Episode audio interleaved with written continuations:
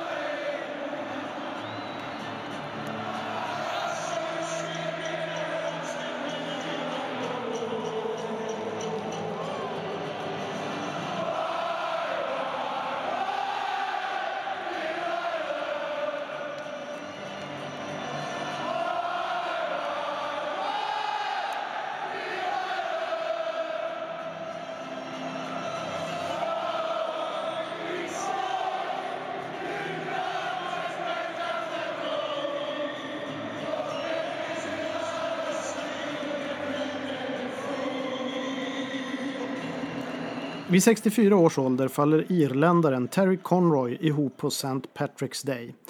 Han svävar under en period mellan liv och död och ett par gånger kliver han nästan över tröskeln till det stora omklädningsrummet på andra sidan.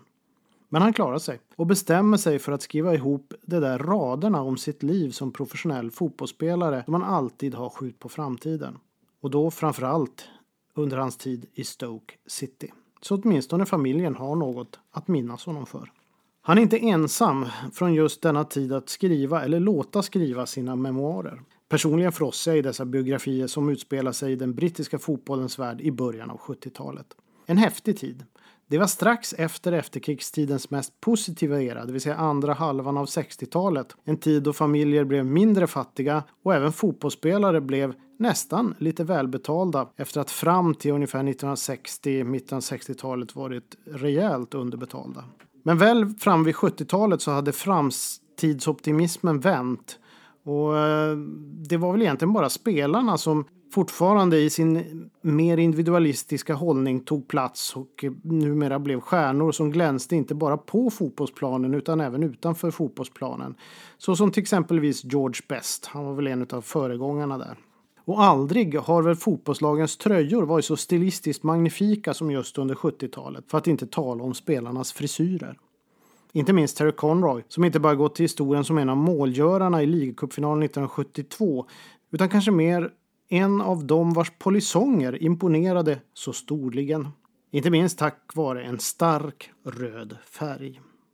Dags att öppna fredagens första after work-öl. Eller om ni lyssnar någon annan dag så funkar ju kaffe. Eller varför inte öl som inte är strikt förknippad med ritualen after work. Man behöver inte låsa sig vid sånt. För idag, som andra dagar i denna podd och denna old school-spalt som ni finner på Svenska fans kommer jag att resa tillbaka till tidigt 70-tal och Terry Conroy, Stoke City, Everton, Liverpool, John Toshek, Kevin Keegan, Ian Rush, Roger Hunt, Ian St. John och så denna gigant, Kenny Dalglish.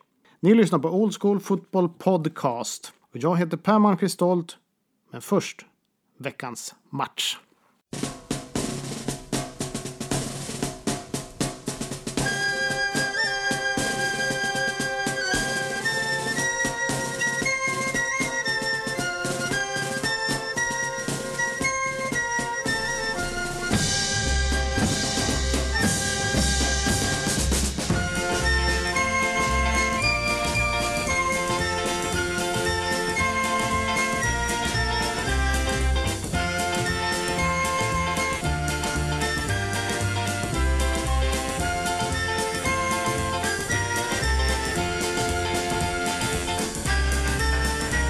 På lördag tar Everton emot Stoke City i Premier Leagues tredje omgång.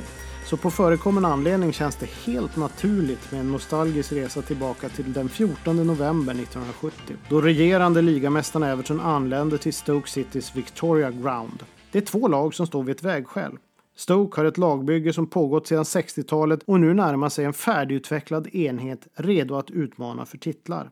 Ligamästaren Everton spåddes bara för några månader före eh, matchen dominera engelsk fotboll för lång tid framöver. Ett komplett lag som spelade magisk fotboll ledda av en mittfältstrio, sedermera kallad The Holy Trinity, som motståndarna knappt kunde rå på. Alan Ball, Colin Harvey och Howard Kendall. Men där fanns även mittbacken och lagkaptenen Brian LeBone, the last of the Corinthians. Högerbacken Tommy Wright som enligt utsago George Best sagt var den svåraste backen han har spelat emot. Den energiske yttern Alan Whittle, centern Joe Royal och den hårdföre yttern Johnny Morrissey, bland andra. Mot Stoke ser vi dock ett Everton som är på väg mot en oväntad kollaps och snart ska det monteras ned av den allt mer sjuklige managern Harry Catterick. Samma säsong, i mars eh, 1971, lite senare alltså bara, förlorar Everton en semifinal i FA-cupen där Catterick är för sjuk för att närvara. En match som ofta definieras som den där när Bill Shankly och Liverpool Football Club tog över ledartröjan på Merseyside. Stoke åkte också ur den andra semifinalen samma år mot Arsenal och faktiskt möttes Everton och Stoke i en match om tredje pris vilket blev en mycket sval tillställning. I Stoke finns dock stora namn som målvaktslegendaren och världsmästaren för England, Gordon Banks. Men även framtidsmän som ytterbackarna Jackie Marsh, Mike Pedgic och mittfältaren Mike Bernard. Såväl som storstjärnor som den briljante Brian, Jimmy Greenhoff och hans radarpartner John Ritchie. Centerhalven Alan Blore finns där också. Där finns även en Terry Conroy på kanten och så den gamle kämpen för spelares rättigheter George Eastham. Eh, det var faktiskt han som eh, genom ett, ett, ett, en rättstvist i början på 60-talet såg till att, att lönetaket för fotbollsspelare i England eh, togs bort. Men det här tur, Conroy Eastham, skulle senare avgöra ligacupfinalen 1972 där Stoke då har sin första och enda pokal hittills. Matchen i november 1970 slutar 1-1 efter mål av John Ritchie och Evertons mittback John Hurst. Hurst som för övrigt spelade med nummer 10 på ryggen, vilket ju på den tiden var extraordinärt märkligt. Matchen kommenteras av Bo Hansson och på Old School Football kan ni se laguppställning och bilder från denna såväl som ett annat Tipsextra-möte tio år senare när de båda lagen också på Victoria Ground spelade 2-2 den 6 december 1980. Men mer om det på webben. Stoke från denna tidsperiod förtrollar, åtminstone i mina nostalgiska ögon. Så låt oss dyka in på Victoria Ground under ledning av managern Tony Waddington. En historia om uppgång och till slut fall. Rent bokstavligt fall eftersom taket på arenan blåste av och satte klubben i en ekonomisk kris, vilket blev början till slutet.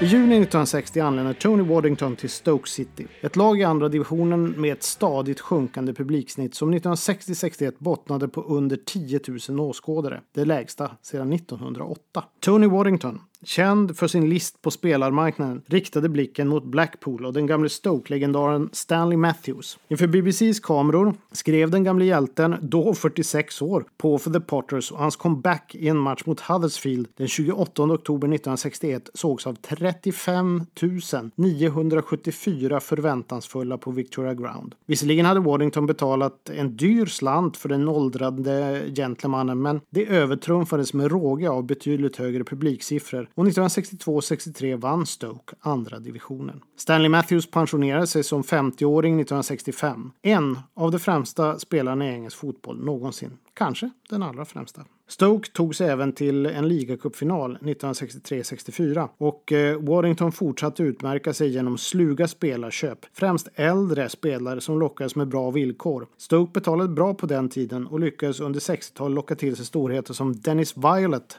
från Manchester United, George Eastham från Arsenal, Roy Vernon från Everton och eleganten Jimmy McElroy från Burnley Football Club. Av dessa skulle George Eastham göra störst avtryck. Men det fanns också ett antal unga lovande spelare på väg fram såsom John Ritchie, Alan Blore och Dennis Smith. De två senare skulle bilda ett solitt mittbackslås. Och med samma finess som Stanley Matthew-affären sköttes lyckades Waddington 1967 värva världens kanske bäste målvakt, Gordon Banks. Hjälten från VM 1966 hade fått tung konkurrens av en ung Peter Shilton i Leicester, vilket var en öppning för Waddington som såg den och slog till. Mot decennieskiftet eh, fanns där också två relativt moderna speltyper till ytterbackar i Jackie Marsh och Mike Pedgic som ofta gick framåt på överlappningar, vilket var lite av en kontrast mot den tidens mode med ganska så hårdföra och spelmässigt svaga ytterbackar. På mittfältet fanns arbetskapacitet i form av John Mahoney och Mike Bernard. Waddington var tidig med att praktisera taktiken med två sittande mittfältare, vilket också gick under benämningen Waddington Wall. Framåt fanns krafter som veteranerna George Eastham och Peter Dubing samt John Ritchie och Terry Conroy. Bäst av alla var dock Jimmy Greenhoff som kom från Birmingham City 1969 för rekordsumman 100 000 pund. I laget fanns även spelare som mittfältsveteranen Billy Stevenson samt Sean Hasselgrave, Eric Skeels och yttern Harry Burrows för att nämna några. När Stoke gick in i det nya decenniet var det som nia i högsta divisionen 1969-70, men på en våg av optimism. Förväntan var att Stoke skulle slåss om en plats i Europa. Stoke skulle visserligen spela Uefa Cup, dock utan större framgång och lyckas även med några framskjutna ligaplaceringar. Men det var för få egentligen med tanke på förhoppningarna på det här laget. Av två femteplaceringar säsongen 1973-74 samt säsongen 1974-75 var det den senare säsongen där Stoke faktiskt inte var så långt ifrån ligatiteln. Det var ett gäng lag som i princip hade kunnat vinna titeln men till slut så var det Derby County som vann. Ständiga skador och en svag ligaform blev istället återkommande gissel och för det mesta dansade laget rätt nära nedflyttningsplatsen. Kuppformen manifesterades dock under två magiska säsonger 1970 till 71 och 1971 till 1972. Två fa Cup semifinaler på raken under de båda säsongerna. Båda fick ett grymt slut, eh, båda mot Arsenal. Eh, och Eh, konsekvenser. Framförallt så var det ett tveksamt bortdömt mål i en av de där. Där domaren såg fel på en programförsäljare vilket han trodde istället var en back när han eh, missade en offside. Och så var det då den där ligacupfinalen 1972 då Chelsea besegrades med 2-1 efter mål av Terry Conroy och George Eastham. The Potters enda stora pokal. En historisk höjdpunkt Tony Waddingsons bygge visade att de hade kapaciteten trots den usla ligaformen. Efter finalen skrevs en sång Will be with you av de lokala förmågorna Tony Hatch och Jackie Trent. Låten nådde faktiskt en 34 plats på topplistorna på den tiden.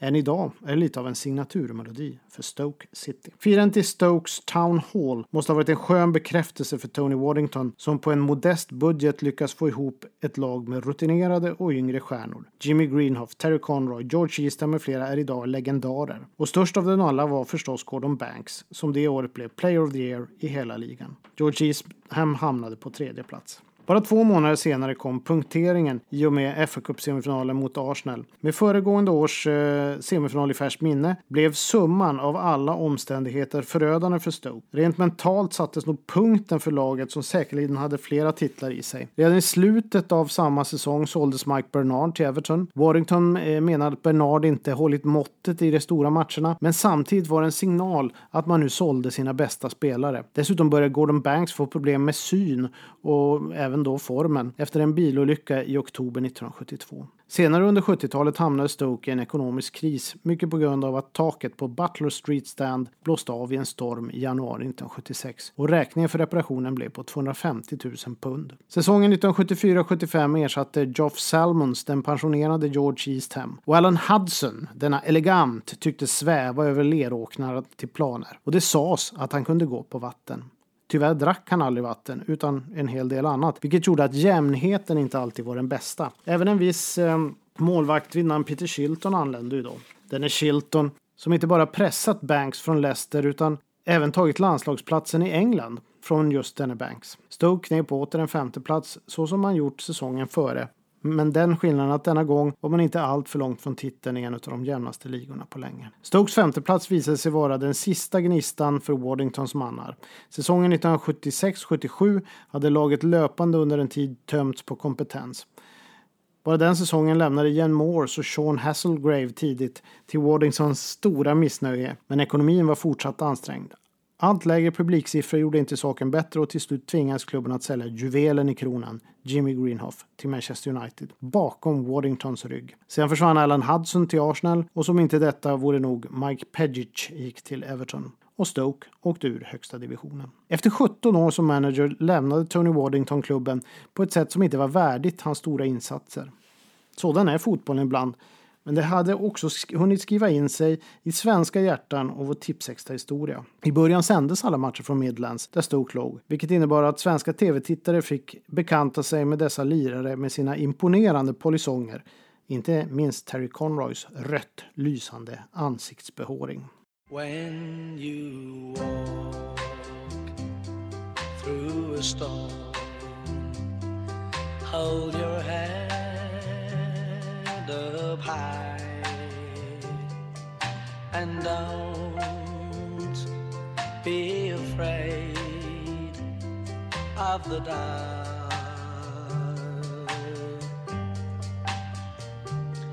At the end of a storm, there's a golden sky and the sweet silver sound of love. Walk on